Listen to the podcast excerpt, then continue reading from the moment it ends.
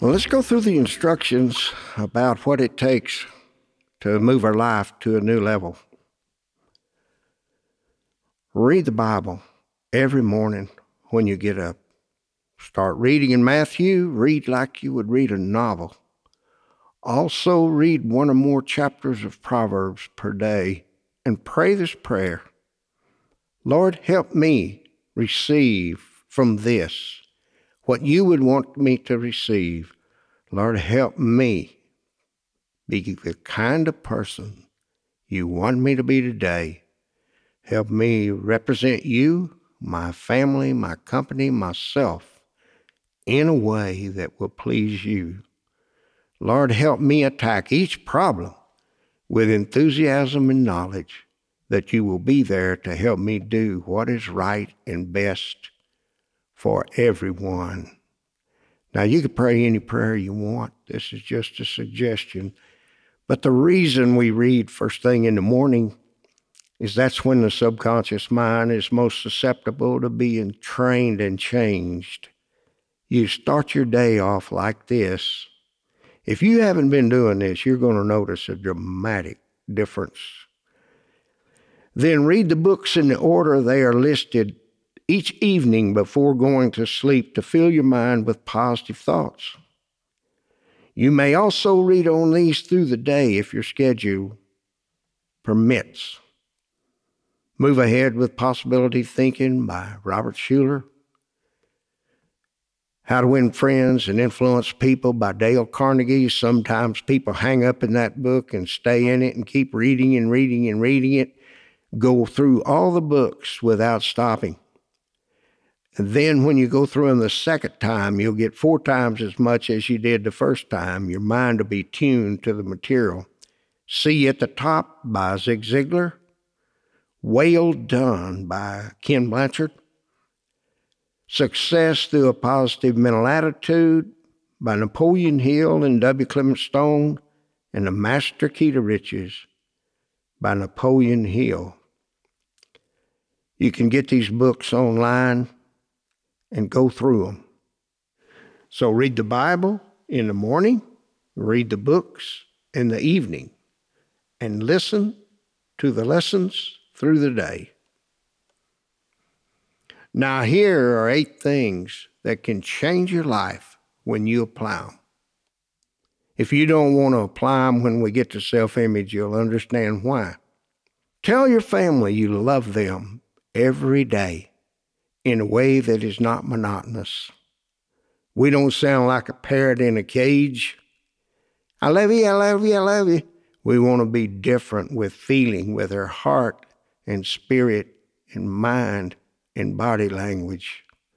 We've had hundreds of people that changed their whole program with their family by just telling them they love them every day appreciate your friends and fellow workers and tell them so. I had a guy come by the office the other day, all dressed up in a suit. I said, Where you been? I've been to a funeral. My neighbor passed away. I said, Wow.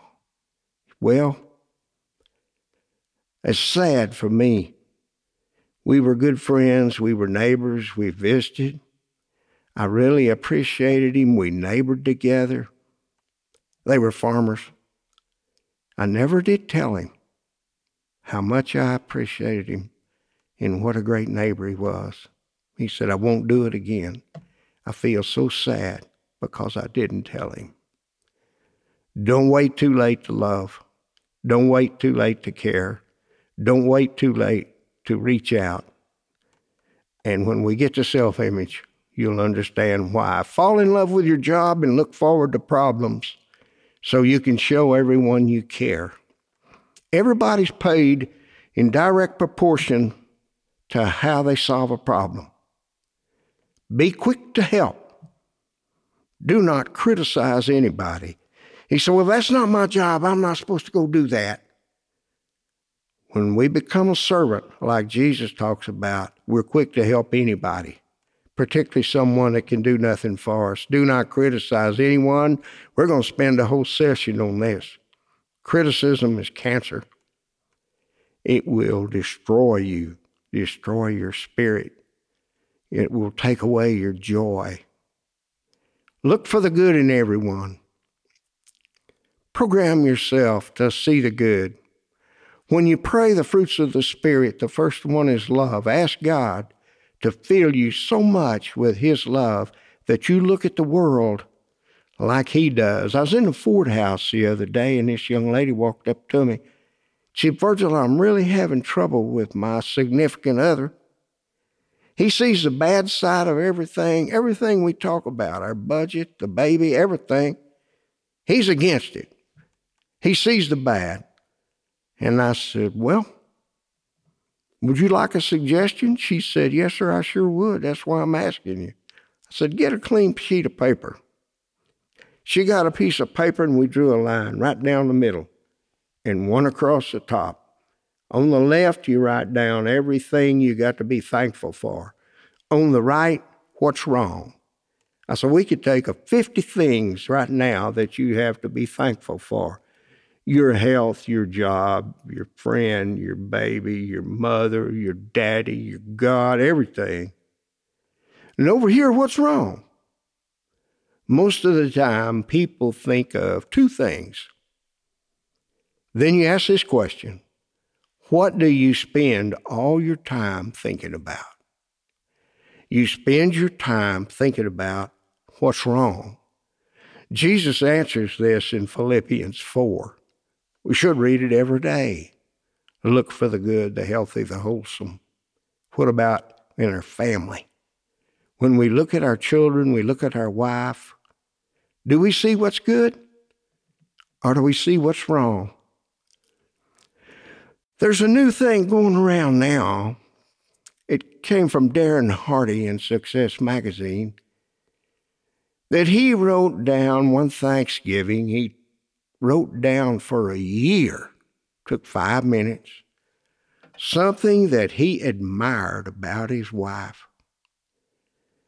The way you keep a clean house, the way you're thoughtful, the way you take care of our pets, the way you do this, everything, one a day for 364 days. On the 365th day, it was Thanksgiving again. He handed to her and told her he loved her. She read it and started crying. She said, This means more to me than the car you bought me. He bought a real expensive car for her birthday. Said, This is a bigger gift than that. Take your family to church every Sunday unless providentially hindered. We don't think you're going to die and go to hell if you miss Sunday school. But you get something out sitting in a church service in the presence and the atmosphere that's generated there with the music and the praise and the presence of God. You don't get anywhere else. You don't get it at Harvard University or Lubbock Barber College. That's about the only place it is. And notice it says take. I had one guy that owned a machine shop. He said that changed our family. We get up Sundays, all the wife and kids would go to church. I went to the shop. I thought I was doing what I should. I'm taking care of them. When we started going together, it changed the presence and the spirit in our whole family. Smile. A smile is contagious. You smile at someone, they smile back. You frown at them, they frown back. Speak to everyone you can and call them by name. If you can't, and you're going to be seeing them, write their name down. Ask them, How do you spell your name? Write it down. Carry it in your pocket a few days, and then you'll remember it. And call them by name and say it in a great tone. Most of the time, our tone of voice reveals more than what we say. Be a good listener. We're going to talk about that. It's one of the most powerful things in the world. Don't talk too much. Some people, you ask them what time it is, and they tell you how to build a clock. Learn to listen. Learn to listen. Study the life of Jesus. Get to know everybody you can and become interested in them. The healthy of that is You take your mind off of yourself and put it on others. Ask this question in front of hundreds and hundreds of people. How many of you know somebody that's miserable? They'll all raise their hand. Everybody knows somebody that's miserable. Do they talk all the time? And is it all about self? Keep your mind off of yourself and help others. Jesus knew that. Jesus knew that. Study his life. Be in the business of helping people who can do absolutely nothing for you. A friend of mine just sold a big company for mega, mega bucks. He said, Slint, you're going to see. The wife and I are fixing to give away some major money to causes that we're not involved in, they can't touch it, but every one of them is about helping people. I said, You know what? What? You better get ready. God is fixing to bless you. When you start helping someone who can do absolutely nothing for you, God will take care of that. Learn to manage your money to the best advantage for your family. Here's the deal if you can't live on what you're making, or you don't live on what you're making, you'll never make enough to live on. It's a negative habit. We've had people go through this bankers, lawyers, financial planners, all kinds of CPAs. They'll all agree. Until you learn to live on what you make, you'll never make enough to live on. We'll discuss that in a later lesson how simple it is. Thank God every day for the opportunities afforded you and do your best with them. The key to all this is to make our best get better. When we started, our best was not acceptable. It was not at a level that was acceptable. So we set out to make our best get better. Read about it in the Bible the guy that wouldn't use his talents. Jesus threw him into outer darkness, eternal torment, and weeping and gnashing of teeth. Pretty well everybody else he forgave. Read about him. Why? He would not use what God has given him. And we want to get to use it and make it better. Remember, no idea is worth anything if you don't have the guts to back it up. Every miracle that Jesus ever performed, somebody had to do something. It takes action. You go sit down on the railroad track, it'd say, Lord, if you don't want me to die, stop that Santa Fe chief that comes through here every morning, headed to the West Coast. Well, friend, they're going to pick us up in a body bag. They have to get their good suit cleaned and take time off from work to go to a funeral. Why? We weren't smart enough to get out of the way of the train. We need to learn to use what God has given us to the best of our ability and make it better.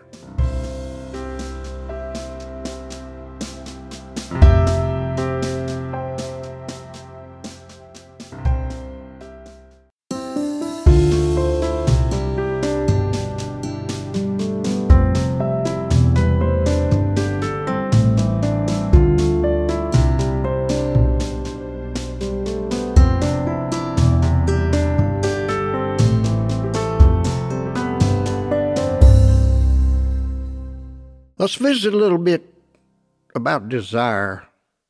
The Bible calls it conviction. You have to want to be helped if you're going to be helped.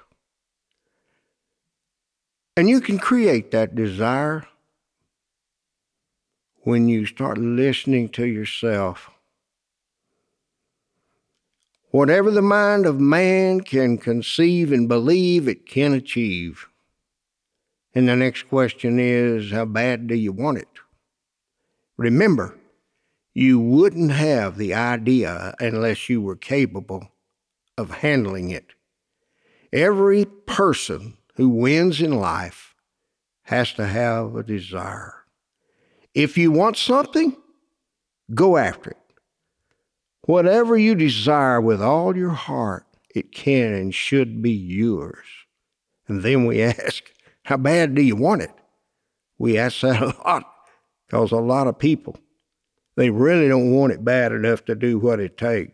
Always remember, God made you, He loves you, He cares about you, and He wants you to have the very best. If we don't, look in the mirror. That's whose fault it is. It's all up to us. It's all up to us. It's not a wish, but a desire. You've heard the little old saying, I just wishing I could go fishing. It's my lazy day. How many fish did you catch? Well, you didn't catch any because you didn't go. You just sang about it and talked about it, but you didn't go. You apply action. You apply action. In the Bible, every time something bad happened to somebody, God always replaced it with something better because He would direct them and they would listen there's not a single case that we've been able to find, we've had hundreds and hundreds research it, that it's not better. It's always better. Why? Because God's involved. It's a way of Him showing you His love. A lot of people can make a living, but they don't make a life because they're not doing what it takes to make a life. So be thinking about what you want what you want to be, will define success and help you see how to program yourself to get it on.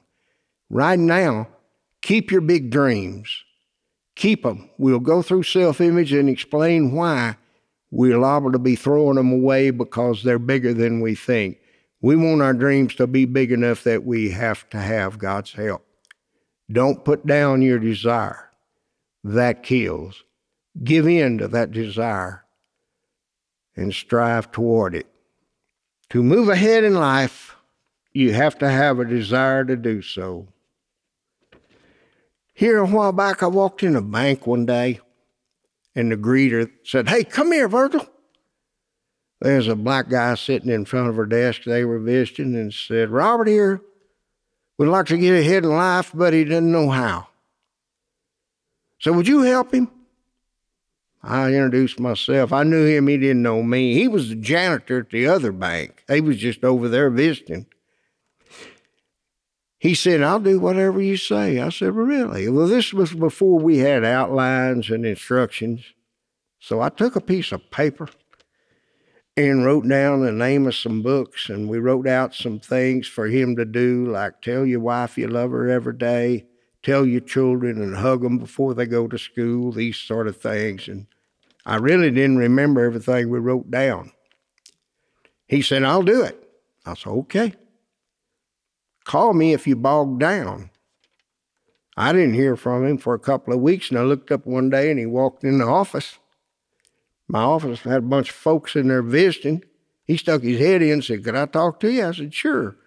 I got up and walked out. We sat down in the empty office, and I said, Tell me about it. He said, Well, everything's working really good and it's really moving right along. But I forgot the prayer. I said, forgot the prayer. I didn't remember the prayer. So that's when I said, let's just write you one. We got the pencil and paper. He wrote it, and we both collaborated on it. And that's the prayer that's in that first deal. If you don't like that prayer, well, let's we'll get on Robert about it. Pray your own. But that's how intense he was. When he was that intense, we started meeting once a week on his noon hour. We'd ride around in a car so nobody would bother us and interrupt us if we went to a restaurant. And we'd visit about these subjects and about things that he could do to change his life. His our job was the janitor. He was a janitor at uh, First National Bank. And we got to talking about that, and I start thinking, I said, start thinking and praying about your goals. What would you really like to do? And have some year goals and a three year goal and a five year goal, and we were just discussing it. One day he said, You know, Verge, my five year goal is to be a loan officer here at the bank. I said, Wow, what a great goal. He said, That's five years, I know. You know, I've just got a 10th grade education. I had to quit school and help my mother and grandmother make a living for our family when my dad ran off. I said, Well, well, write it down and keep it. I said, In fact, let's just go in the bank right now. I want you to show me what desk you're going to sit at when you become a loan officer. He said, Really? I said, Yeah. You visualize this thing happening. We went in the bank. He said, I'm going to sit at that desk over there against the wall. The boss sits up here in the front when I'm going to be right behind him. I'm going to have that job. I said, start visualizing that and praying about it and doing what it think. What could you do to speed this up? He said, I'll sign up at Amarillo College, take some classes on banking. I said, do that. Long story short, I'll tell you something else funny though about that. One day we was talking about his goal. We were sitting, I'd taken him back to work. We were in the parking place. And I was real intense with him. I said, now, Robert, you got to visualize this. You got to do it in color. You got to really pay attention. And he's sitting there with his eyes big, looking at me. And I said, you got to dream in color. He looked at me and said, that's the only way I can dream, Virgil. he's black. A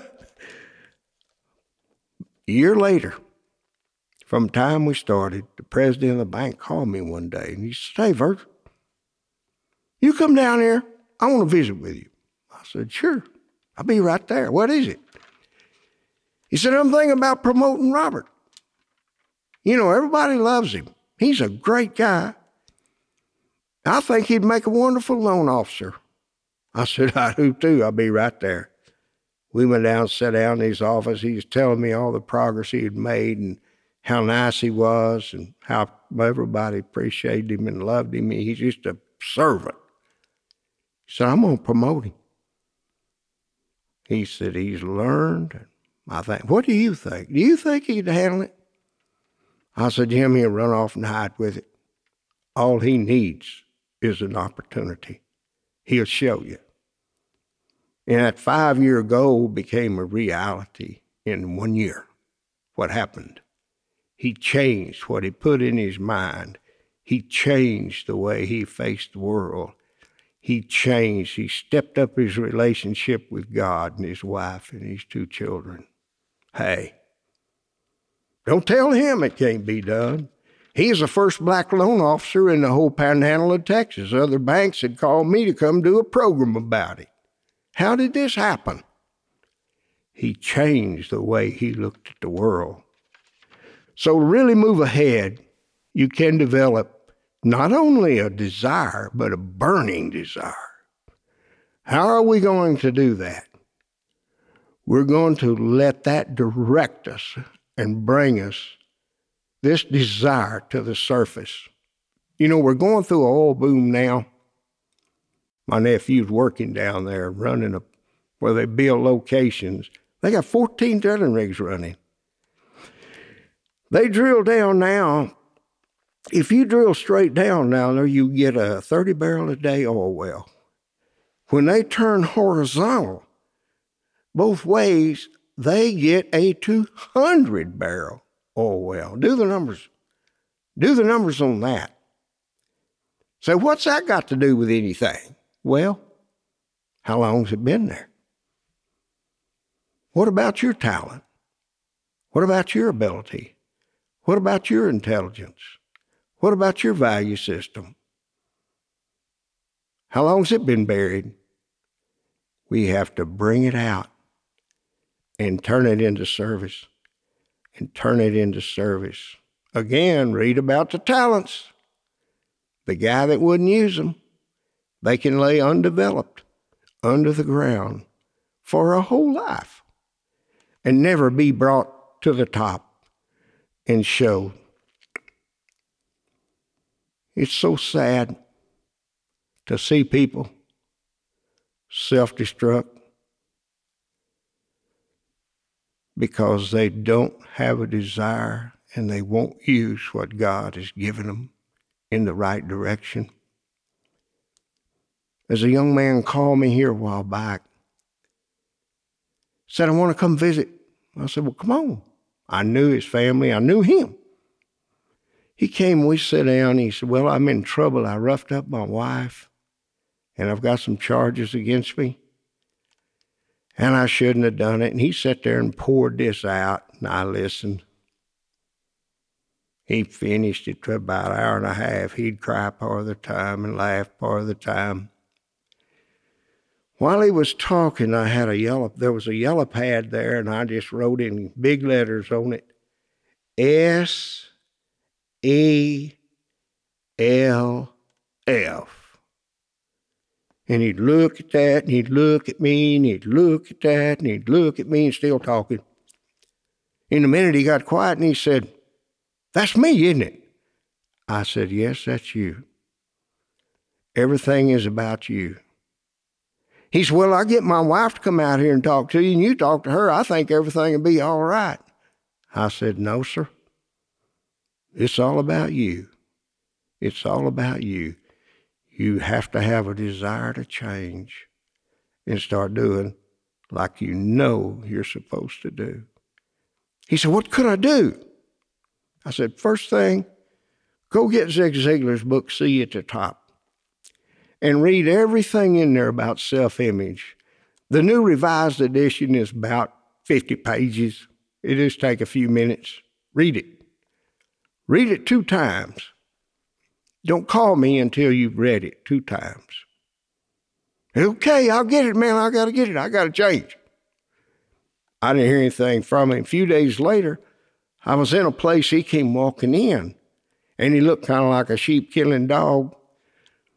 And I spoke to him, and I walked over to him. He said, I haven't been able to get that book. I've been too busy. I can't. I said, Hey, hey, hey, hey, don't do any of this if you don't want to. If you want to change, you're going to have to feed your mind. Romans 12 and 2, by the renewing of your mind. If you keep on doing what you've always done, you're going to keep on get what you always got. Well, he didn't get the book. He didn't change. Two weeks later, he shot his wife, killed her right in front of his children. What happened? He refused to change. He refused to reach out. So, how bad do you want it? This will determine the level that we go to. How much love do you want? You can't give what you don't have. How big's your container? You know, we got a coffee cup, we got a gallon bucket, we got a 55 gallon barrel. Well, that's all the love you can give at one time. Ever how big your container is, that's what you can give at one time. God will fill it again, and you can give it. But that's the most you can give at one time. So make it a go. I was raised in the oil field, and a thousand barrel oil tank is 16 feet tall and 16 feet across. Imagine having a container with that much love. And then when somebody that the world is attacking and they need love, you can just dip in there and pour it all over them. When we know somebody going through a heartache, make it a goal. Be the first one to go to them. Be the first one to tell them that you love them because they're feeling terrible. How are we going to do that? By the way we feel about ourselves. We'll talk about that too. So, therefore, if you want something, go after it. Remember, you wouldn't have the idea unless you were capable. Keep it, don't throw it away. Keep it. God made you, He loves you. And have the right concept of God. A lot of people you know, George Jones and Tammy Wynette had a big hit record. I just hated it, and I liked their music. They had a they had a record called God's to get you for that. Well, that's not true. God doesn't get us, we get ourselves. By the action we take, He's given you a mind and a heart and a body and a soul and a spirit to listen and pay attention. What happens is we quit listening. We just tuned into self. We're not paying attention. And most of all, we're not hearing the direction of God. We're going to talk about that in a little bit. So have the right concept of God. Some people see him up there as a stick in one hand and a whip in the other, and he's just waiting on you to do something wrong so he can bam you over the head and damn you. A lot of people have that concept. It's like an eagle on a highline pole waiting on the rabbit to run. That is not the way the Lord is. He's a God of love. He made you, He cares about you, and He loves you. Have that concept of God. You know, a lot of churches can't forgive. It's harder to get in a church than it is to know the Lord. Too judgmental. Too judgmental. We do not want to be that way. We want to have the desire to be more like the Lord and caring. Winston Churchill, he gave a famous speech. He was the man behind the scenes that handled and directed England in the Second World War and saved them from disaster. When it was over, they were quoting me and quoting him. He got all kinds of accolades. Well, the school that he went to when he was a kid asked him to come give a talk. And then the whole bunch was there, packed out crowd. He's sitting on the platform. They introduced him and all the things he'd done to help England. And he very slowly got up and walked to the stand and was silent for a few seconds and looked all around. He looked all around. And then he said five words Never, never, never give up and sit down. Well, the place was silent for a few minutes, and then it just erupted because that says so much about it. It's so easy to throw in the towel and give up. When we do, we've lost our opportunity. If we don't jump on it and keep on going, a lady here a while back I was working with them at a grain elevator, helping their people. And she said, We're going, I'm going to get a divorce. I've already been to a lawyer. Would you go talk to my husband? I said, Well, tell me about it. Well, I tell you, he's just uh, comes home drunk every day. After work, they gang up and drink beer, and he comes home and he's really loud and abusive talk to their two children and said he's just awful. He won't go to church, he won't do this, won't do that. I said, let's make a list. What do you want him to do? So she said she wanted him to come straight home from work, not be abusive with the children, lower his tone of voice. There was some more, I don't remember them all, but the bottom one was no drinking at all. Where's he work? He works out here at the feed yard. I said, okay, I'll go see him. I never met this guy, never seen him.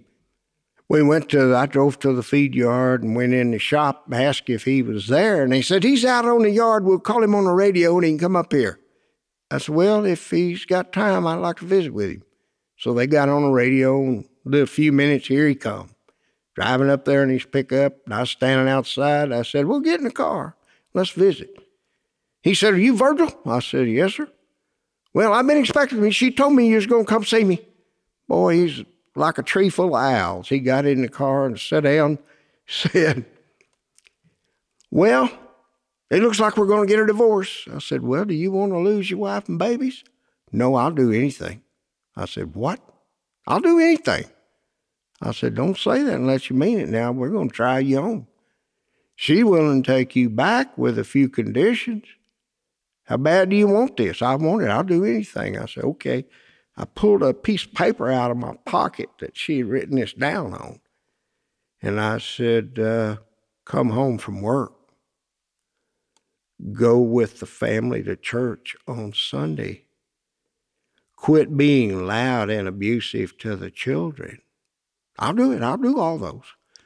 And I said, And no drinking Boy, he hit the ceiling then. You think I am just. I said, hey, hey, it's your marriage, your deal. That's a requirement. If you don't want to do it, don't do it. He said, wait a minute. I said, no, you wait a minute. You're the one saying you'll do anything in the world if you can get your wife and babies back. She's already been to the lawyer. I know that lawyer up there in the next town. I said, he's going to skin you. You wait and see. You're going to wish you'd have done this. I am. I'm going.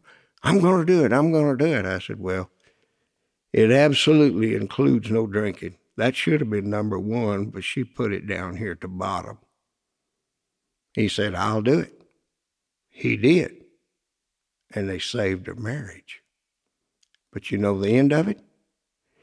After the male gets his way and he gets back in control and he doesn't think he has to play by the rules anymore, they'll revert back if they don't have the Lord in their life.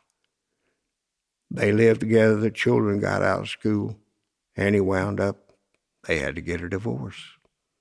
He wouldn't be the kind of husband and father that he should be. Crazy? It's crazy. He didn't have the Lord in his life, and he needs it. How bad do we want it? If you really want to read something, you know, the examples they use about people overcoming failures is Abraham Lincoln. You read the book about his life, and there's a lot of them. He had 14 major failures, and he bounced back after every one of them. You know, when he was growing up, his stepmother loved him. She encouraged him. He was the only one in the family that would read. They split rails for a living and worked in the woods. And his stepbrothers and all, that's what they did. And they made fun of him. His heart wasn't in it, but he would work. When he get off of work, he walked one time nine miles to get a book. Books were very rare and expensive at the time. The neighbors let him have that book.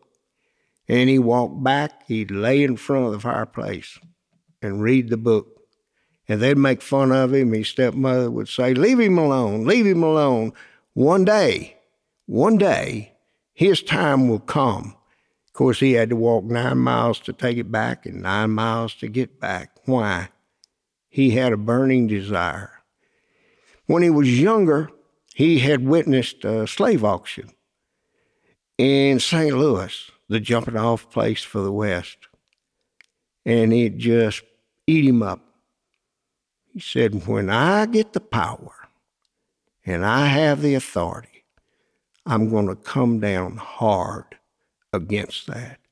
It's terrible. And when he got it, he did it. No wonder they rank him as one of the top presidents of all time overcoming the failures and willing to go the extra mile. And he is so famous about spending time on his knees in the White House. One time, he and the Secretary of State were waiting at a general's house to visit with him when he come back from the front. And the general walked in and spoke to him. They were sitting in the parlor. The general went straight upstairs, took a shower, and went to bed and never said another word. Well, the Secretary of State just threw a fit. He, he said to treat the president like that, and he shouldn't do that, and you're just going on and on. He said, hey, hey, leave him alone. That guy wins battles. He does what he's supposed to. I am not that important. What he does is more important than I am. How do we see ourselves? Are we number one in the world? The phrase we like is the center of the universe. A guy came to see me. First time I heard that, He'd been in rehab in New Mexico. And he came through Herb and walked in the office. He said, I'm going to tell you something you're going to really like. I said, What is it? He said, The counselor was visiting with me one day. And here's what he said He drew a circle and put a one in the middle. And he said, You aren't going to make it until you get out of the circle and join everybody else. And join everybody else. You are not the center of the universe. And that goes back to what Jesus said, Matthew 20, 26. Who's going to be the greatest? The one that's a servant.